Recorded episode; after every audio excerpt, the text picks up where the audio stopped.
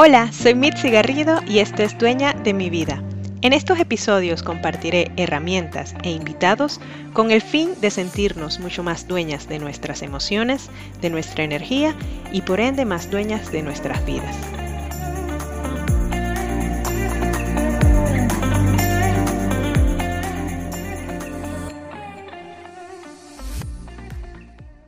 Hola y bienvenida a Dueña de mi vida. Muchísimas gracias por estar en este nuevo episodio. Y este episodio está cargado con un tópico y unas recomendaciones increíbles. Y en el día de hoy estamos con mi queridísima amiga y compañera de muchos años ya, Hilda Yután, quien es una experta en todo lo que es reclutamiento. Y no solamente es una experta, sino que también lo ama. Ama reclutar. De hecho, ella y yo estamos en el área de recursos humanos. Y justo cuando eh, estábamos conociéndonos, le decía, Hilda, odio reclutamiento, lo odio. Por favor, pásame amor y ese cariño que tú le tienes a ese proceso porque yo lo detesto. Y la verdad es que es una persona que le encanta esa parte de lo que pues nos toca a todas las personas que estamos en recursos humanos y por eso la traje como invitada para que nos contara de todas esas recomendaciones que ella desde el lado de la persona que recluta puede también dar obviamente yo también pues voy a dar algunos tips y recomendaciones y casos que me ha pasado a mí, pero sí quería traerla a ella como pues una apasionada en el tema y que pueda compartir esas recomendaciones. Así que muchísimas gracias por estar aquí, Hilda. Hola Mitzi, gracias, gracias por la invitación. La verdad es que súper emocionada. Creo que al momento de que conocimos tu proyecto era así como, bueno, qué lindo lo que hace Mitzi y, y sobre todo el impacto en el que en el que le das y el que tiene la gente. Creo que cada uno va encontrando sus pasiones. Tú dices la mía, la mía es eso precisamente. Y creo que más que solamente el proceso de reclutamiento, ¿qué me apasiona? Es la gente. Y, y ahí, pues, muchas gracias por, por, la invitación de nuevo. Creo que, que hoy, en estos tiempos donde ha cambiado muchísimo toda la parte de atracción de talento, es sumamente importante que desde el lado del reclutador sepas qué es lo que está pasando y qué, qué, vemos a futuro, pero también nosotros que hemos estado ahí, o sea, ¿quién no ha ido a una entrevista? ¿Quién no ha pensado, me van a llamar, no me van a llamar, qué, no, qué estoy haciendo bien, qué estoy haciendo mal?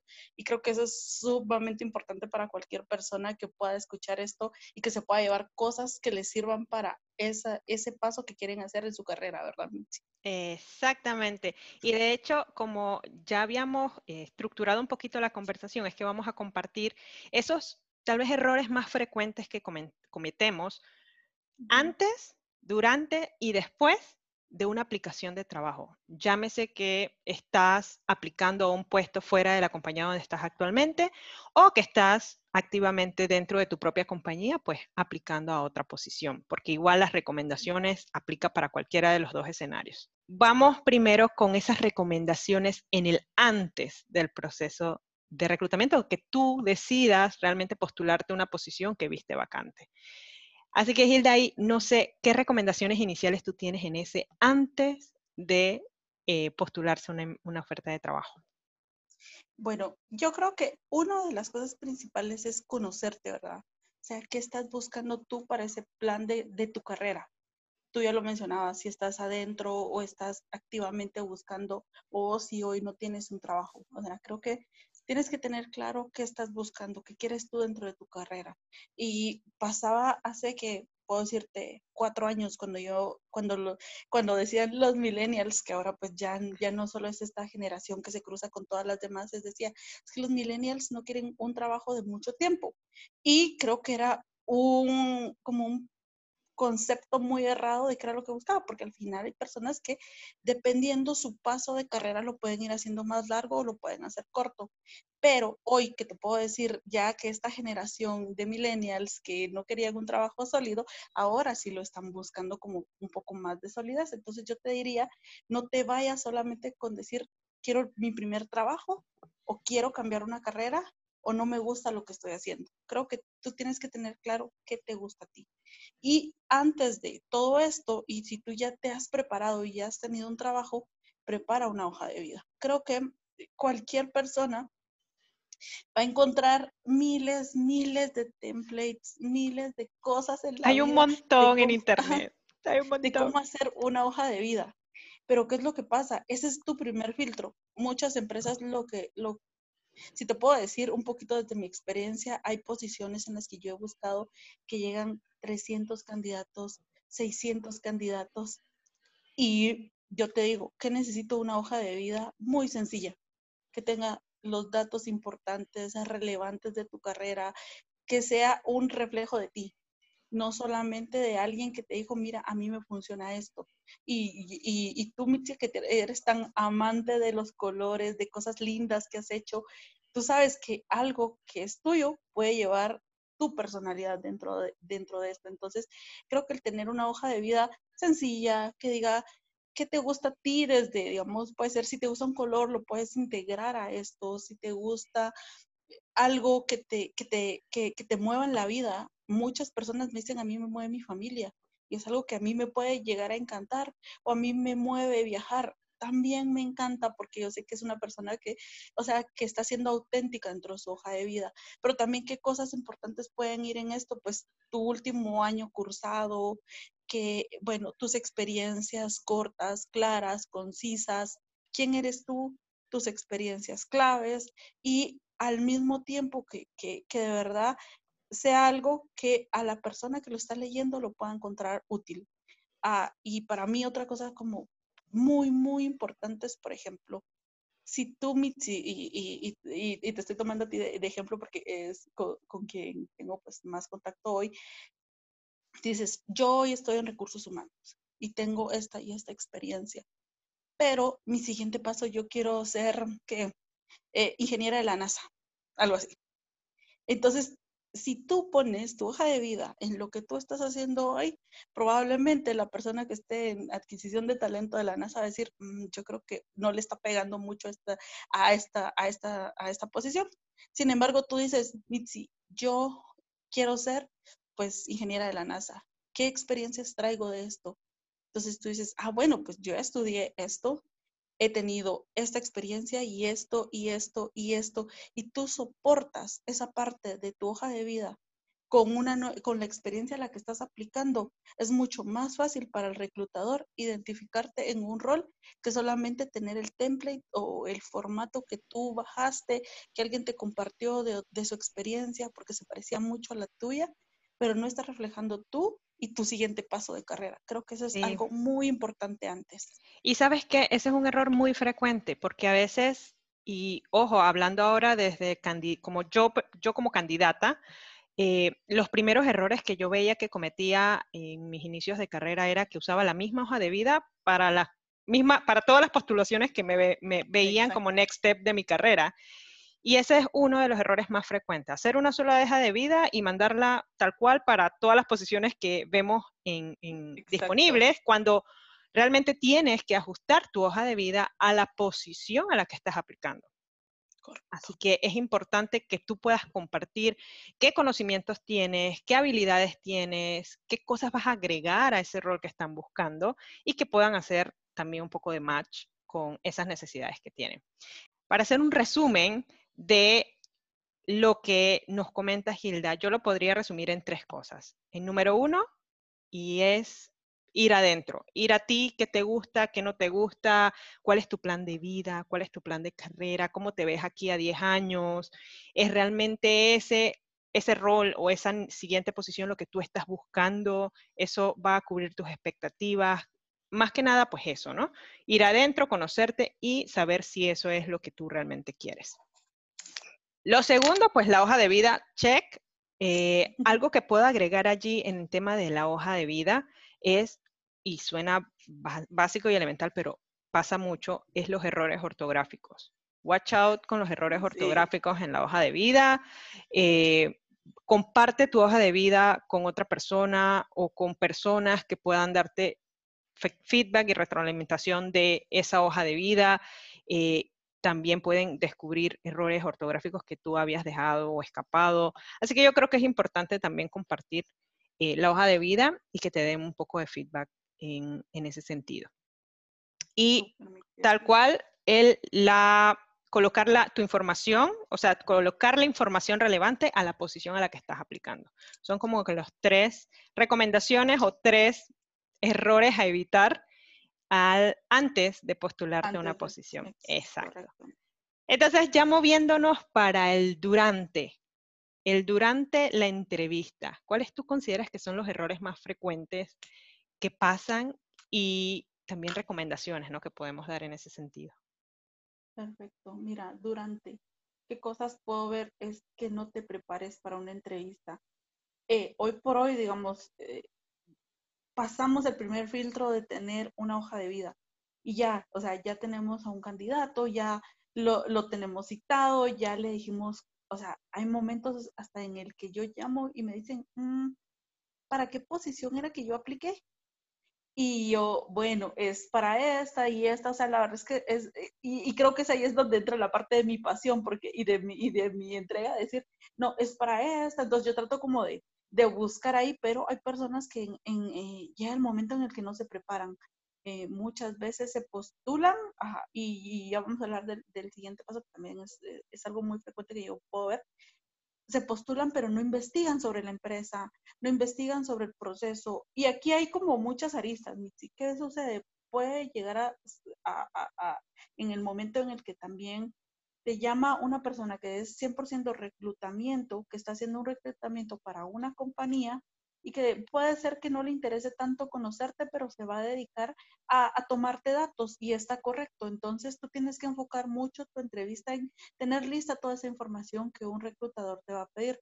Por el otro lado, cuando estás del lado de la empresa, que la empresa ya te está haciendo el reclutamiento, ya te está haciendo una entrevista, prepárate para ese tipo de entrevistas, o sea, investiga cuál es la empresa, qué es lo que hacen, porque llega, yo en algún momento escuché experiencias de mis demás compañeros en recursos humanos que hablaban de acerca de, bueno, esta es una licorera o es una empresa que vende cigarrillos y precisamente no iba con lo que yo esperaba de mi siguiente paso de carrera o algo que no va con mis principios y con mis valores y puede ser que ya hayas pues gastado tiempo, dinero, invertido muchas otras cosas que no necesariamente eran algo que iba contigo. Entonces, pues prepárate para ese paso de entrevista.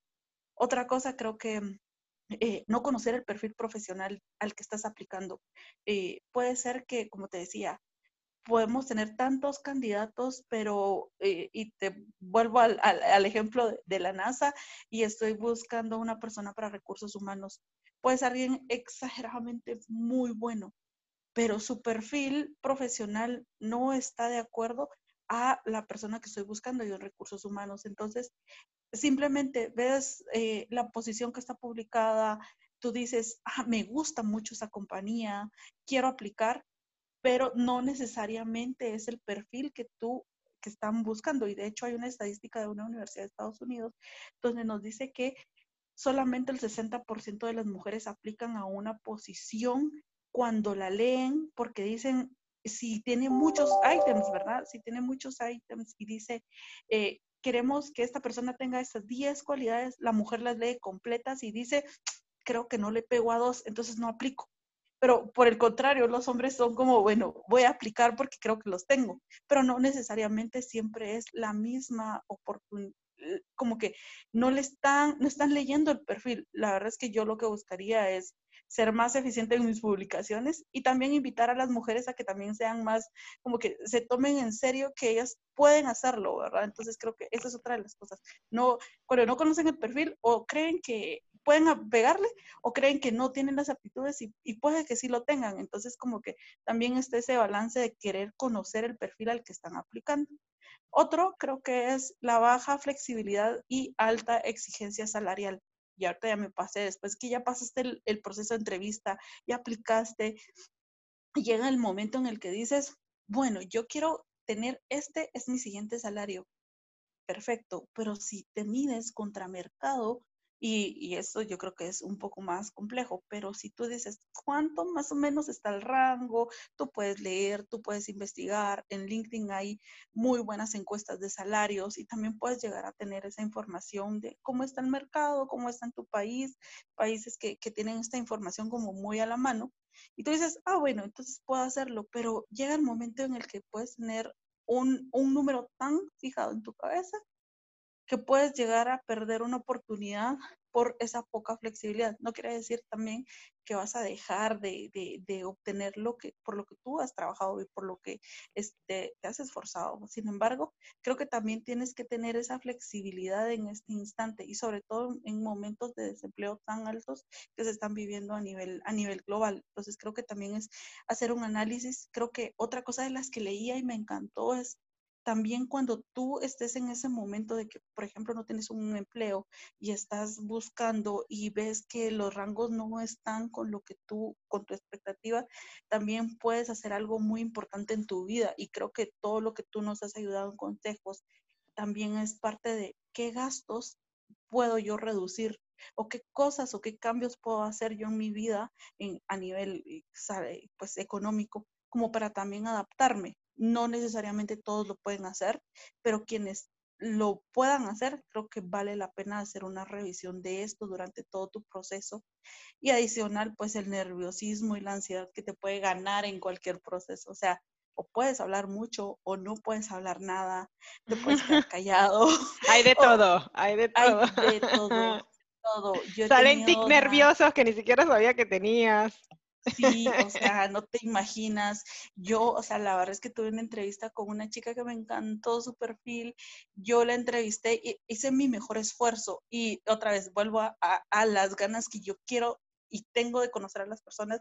Sin embargo, yo honestamente la visualicé en el siguiente paso y yo dije, ah, puede ser que esto le va, a ser un, un, stop para su carrera. Entonces, preparémonos, o sea, hagamos ejercicios, pidamos a nuestros amigos que nos pregunten, o alguien que, y yo, y, y yo, hay momentos donde mis amigos me dicen, Ala, no me haces favor de entrevistar a un mi hermano, a un mi primo, a un mi amigo. Yo, claro, con gusto, yo lo hago porque yo sé que esto le puede aportar a alguien esto. Y hay entrevistas simuladas, hay videos, y creo que te pueden ayudar muchísimo en, ese, en esa ansiedad que te puede dar, como o puedes hablar mucho o, o no hablar nada, ¿verdad?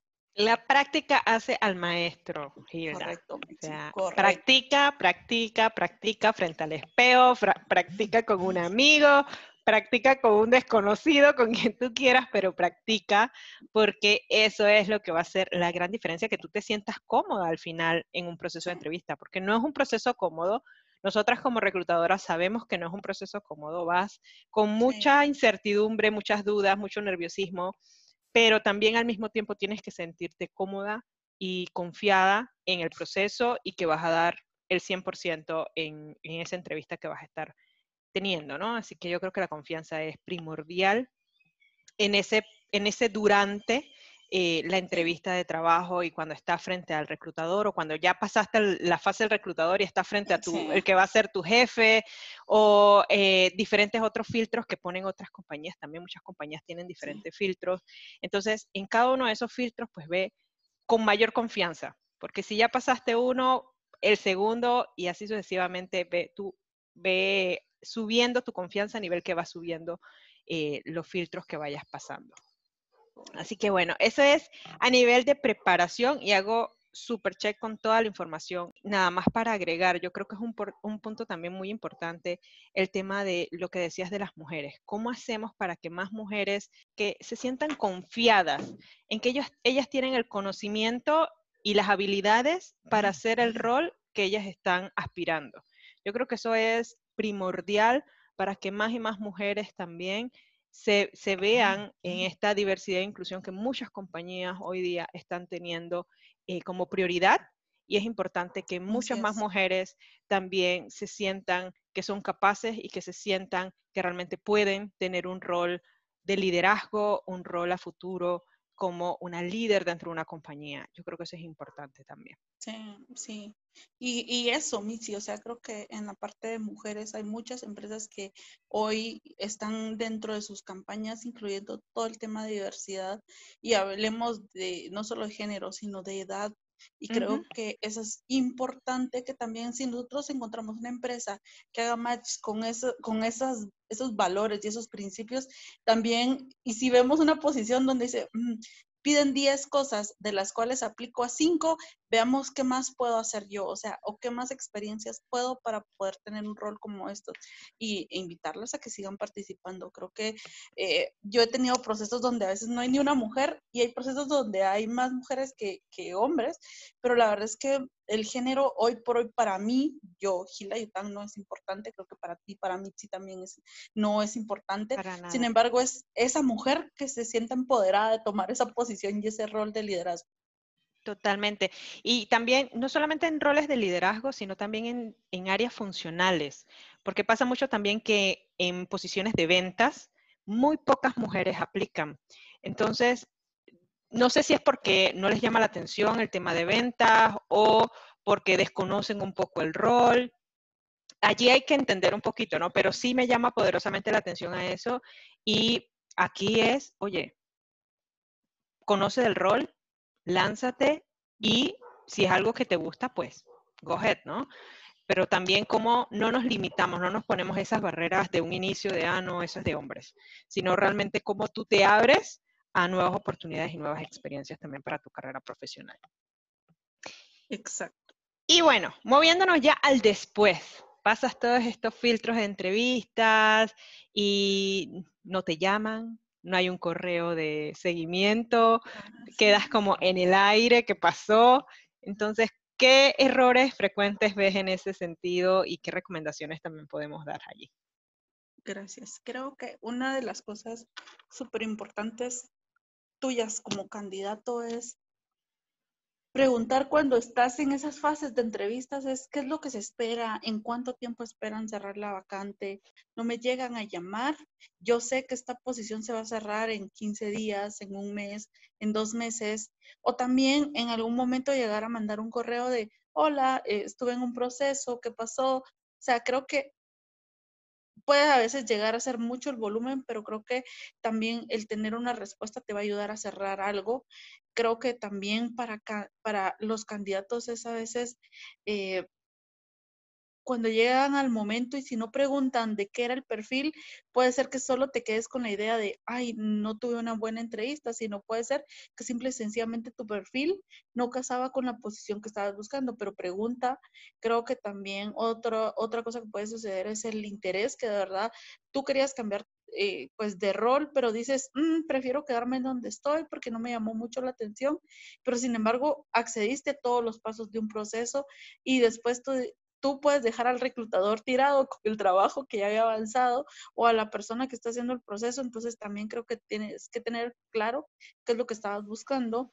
También otra vez vuelvo al, al paso uno que te decía, busca el de qué empresa es a la que estás aplicando, porque puede ser que al final cuando llegue este preciado momento donde te dicen tú estás dentro de los candidatos finales, tú digas, no me encanta la compañía donde voy a ir, entonces creo que también es muy importante que puedas hacer esa investigación, poder saber a dónde vas, eh, o sea, como para que también pueda ser esa empresa donde tú quieras crecer. Creo que eso es otro de las, de las cosas que pueden ser un error al momento de estar en procesos de reclutamiento.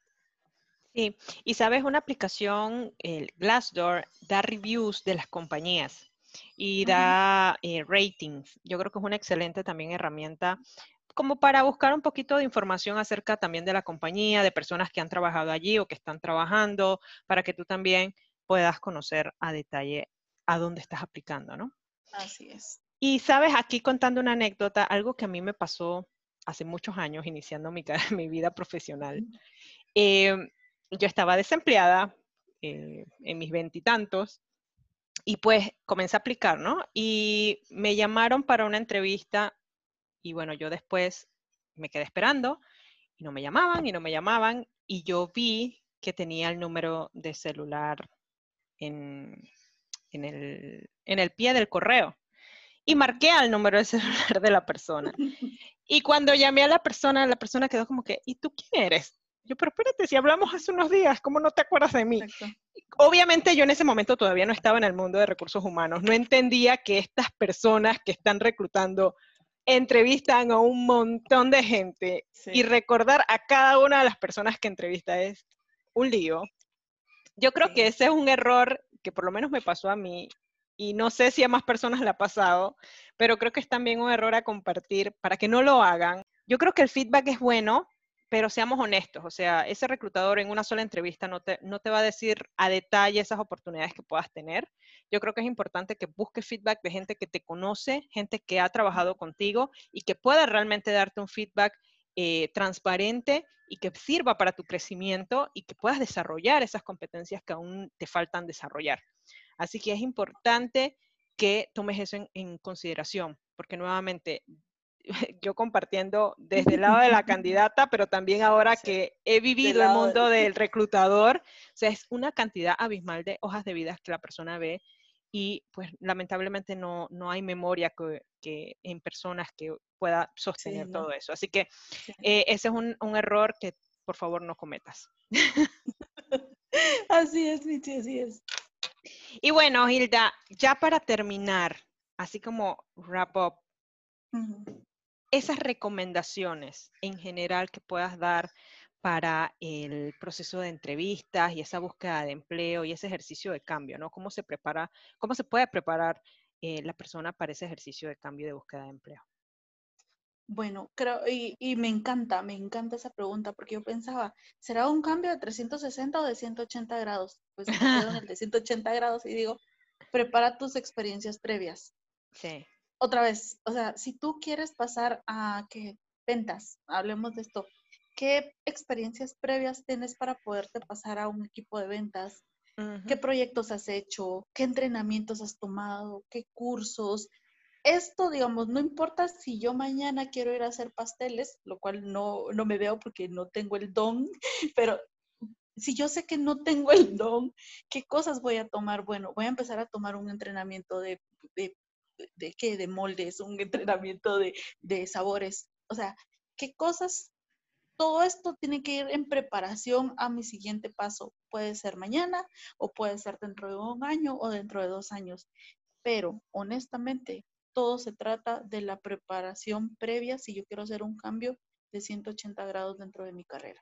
Para mí eso debería ser todo viene desde, desde tu preparación. De hecho, cuando estás en la universidad, empiezas a tomar cursos que te gustan, que tú dices, mm, mi carrera se puede ir por ahí, pero prepárate mucho para cuando llegue el momento en el que quieras hacer ese cambio, tú tienes muchas experiencias con las cuales puedes completar es ese, ese paso siguiente de tu carrera. Súper buenísimo, Hilda. Muchísimas gracias por todas esas recomendaciones y todo ese conocimiento y sabiduría universal, como yo le digo, que podemos compartir con las chicas que están allá afuera, que pues se animen a realmente explorar oportunidades de carrera allá afuera y que realmente se preparen con todas estas recomendaciones y que aprendan de todos estos errores que hemos compartido para que no los cometan y que puedan realmente llevar unos procesos exitosos y que puedan salir adelante en, ellos. Así que muchísimas gracias, Hilda, por estar y bueno, nos escuchamos pronto. Gracias, un abrazo para todos. Mil gracias por escuchar este episodio, espero que haya sido de completo agrado. Te mando un fuerte abrazo y que estés muy pero muy bien.